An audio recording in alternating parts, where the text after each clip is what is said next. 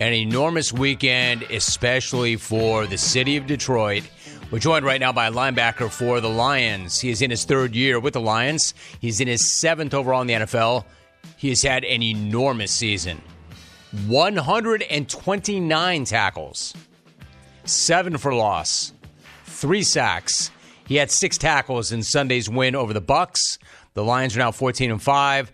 They won the NFC North. They take on the 49ers in the NFC Championship game on Sunday. We are joined by Alex Anzalone. Alex, it is so awesome to have you back. How are you? How's it going, Jim? I'm good. I'm good. Good, dude. So let me ask you this. I've been getting phone calls from Lions fans all week long. They're out of their minds. They have been waiting for this moment for decades. Knowing you, I know you're all locked in, but this team, this town, and this situation, the whole thing is just mind blowing. How much fun are you having, and how hyped are you for the opportunity in Santa Clara? Yeah, it's, obviously it's a lot of fun. Um, you know, and it's it's. I know the first playoff game was very, you know, it was an emotional win just because of the storyline and everything like that. And you know, last week was big too. But yeah, this is obviously a huge, huge game for us players, and um, you know, for the town and city, it's it's huge too. I'd say the one thing that I would bring up is that you know a lot of players haven't really necessarily been, you know, Lion for, I mean, like you just said, for three years for me. So, you know, for the city, this is huge, and there's a lot of excitement going on. You know, I'm glad you brought that up. I was going to actually go there next because I'm curious. You're right. Not everybody's been there a long time, so don't fully understand. I'm telling you, Alex, like I get phone calls from people that are like, dude, I'm 60, I'm 70, I've been waiting my whole life for this. When you run into Lions fans in your daily life, do you get a sense of what the team represents to them and how invested they all are? Oh yeah, for sure. You know, just in my neighborhood, on my street alone, uh, there's people have Lions flags hanging from uh, outside their house. You know, all season, but especially now. And um, you know, just going around town, talking to people and uh, neighbors and fans and social media. There's just so many storylines that you know people have been fans, like you said, for decades and decades, and they grew up here and.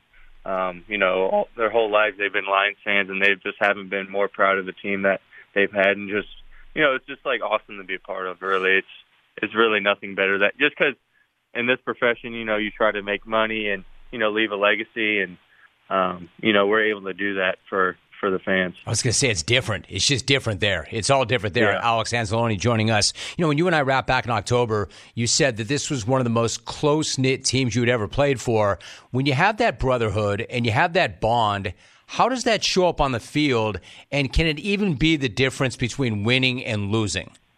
No doubt. I think that's it's huge. It's huge. Um, you know, defensively, offensively, special teams, collabor- collaboratively, it's it's huge. Um, you know, it's knowing what your your brother's next to you is. You have all the, all the trust in him to do his job, and um, he's gonna have your back, and you're gonna have his. And um, you know, it's it's huge to have that brotherhood, and we have it here. You know, Dan's good done a good job of developing that and creating that atmosphere that you know we're able to come together. And you know, it's not like that everywhere across the league. People, you know, are competing for positions and jobs, and you know, coaches aren't necessarily on the same page. But here, it's all about how do we get this win all together um, whether it's you know offense, defense, and special teams. Right. So, Alex, like I bring this up because guys understandably don't want to talk about their injuries. I understand that. I've always understood that. But here's why I bring this up: you're out there with a sprained joint in your shoulder. I don't know whether or not this is true, but the Detroit Free Press reported that you have three fractured ribs as well. Like, how much of you being out there in obvious pain is just about you doing your job because that's what you always do? And how much of that is about you wanting to be out there with your brothers that we're talking about and not let anybody down? No doubt. I think it's, you know, obviously, you know, so many people are playing through injuries at this point in the year. And, um, you know, obviously it's, you know, it's like, it sucks. but, uh, you know, it's, um, you know, it is what it is. And, you know, if I'm able to produce at a, if I think a high level and not not be a shell of myself out there. And you know, I'm able to you know get guys lined up. You know, be be the captain of the defense and able to do my job. And um, you know, I, I'm willing to do that even if it's playing through a little pain. Um, so you know, just part of the part of the gig and part of playing in the NFL. But you know, it's I don't want to miss these games for you know for the life of me. So um, you know, I, I'm I'm in there and I'm grinding away. Yeah, dude, playing through a little pain or playing through a lot of pain.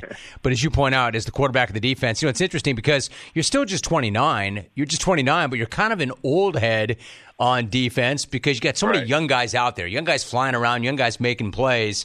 I'm kind of curious, like, and by the way, not only have guys not been Lions, but they have not been in this situation before. You have. You went to the NFC title game in 2019 with the Saints. So, what advice do you have for the younger guys about continuing to play Lions football while not getting caught up in the hype and noise? Yeah, I'd say the biggest thing for that I've learned from that experience is don't leave the game up in the hands of the referees. right, uh, dude. no, really? honestly, I, think, I bet. yeah, I right. bet that was the biggest lesson from that game. Holy crap! Uh, no, honestly, I think that you know in these championship games in these environments, it's you know it's obviously cameras are on you. There's you know media requests all week. There's a bunch of hype around the game. Um, but when you're actually in the game, you have to you know soak it all in, be in the moment, and really treat each play like it's the game. It's the play that's going to win the game. And you know things are going to happen, and you know we're going to hit adversity in the game. But at the same time, that focus and attention, and that you know just how locked in you are, that's really when you have to come out on top and um, you know go out there and compete. Alex Anzalone joining me for a few more moments. You know, on the show over the years, I've talked about the Patriots way. This week, we've talked about the Ravens way. Dude, we can literally now talk about the Lions way. There is a Lions way from where I'm sitting. How would you describe the Lions way? Because it seems like the Lions way may not be for everybody, right?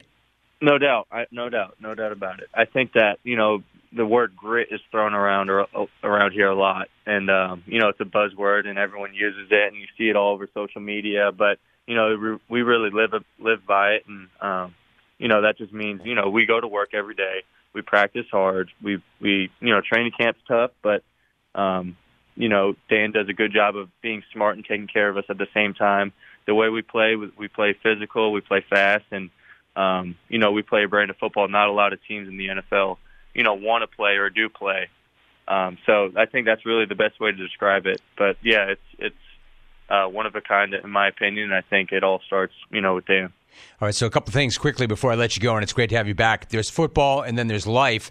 You and your wife Lindsay recently welcomed your second child into the world. Congrats! The birth of your daughter Carter on December 1st. What's it like to be a girl dad? And between the hours you're putting in to get ready for this game and having an infant at home, are you getting any sleep? Uh, you know what? I'll give a shout out to my wife Lindsay because she has been a freaking champ this whole season. Um, you know, she's good at she's eight weeks old today, and um, you know, I could only I count on a handful of times of me sleeping in the same room as her, and she's just been, you know, toughing it out and grinding out these nights. And she's she's doing okay sleeping, but um, you know, it's it's tough on my wife, and um, especially you know adjusting to two while I'm not home. So, um, you know, she's she's been a champ, and uh, it's hard, but um, you know, it's it's a great sacrifice. It, it's a great shout out too because there's no way you can do what you do without having somebody like that at home doing that because that No that's a hard job, dude. You know that that's a hard job. So finally, you got Niners head coach Kyle Shanahan. He's renowned renowned for his innovative schemes, his play calling. What stands out to you about the challenge of matching up with the Niners and that versatile offense?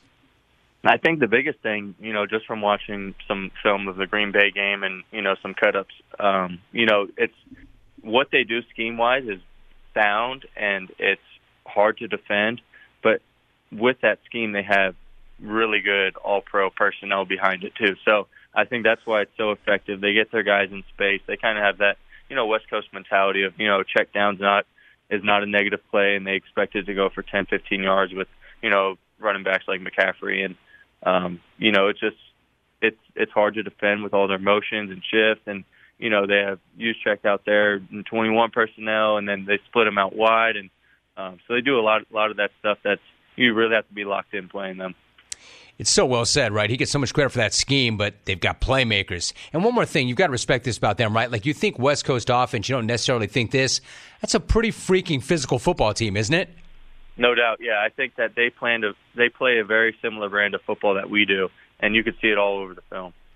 Alex Anzalone joining us. Alex, I know it's one of the biggest weeks ever, dude. I appreciate you coming on and showing up like that so, so much. Like, I appreciate the relationship over the years, but especially this week, man. Thank you so much, and good luck this weekend. Thank you, Jim. Appreciate you, man. Appreciate you, dude. Always. Alex Anzalone. He's smart too. Flying around. He's busted up. Not going to say it. A report that he's got three fractured ribs.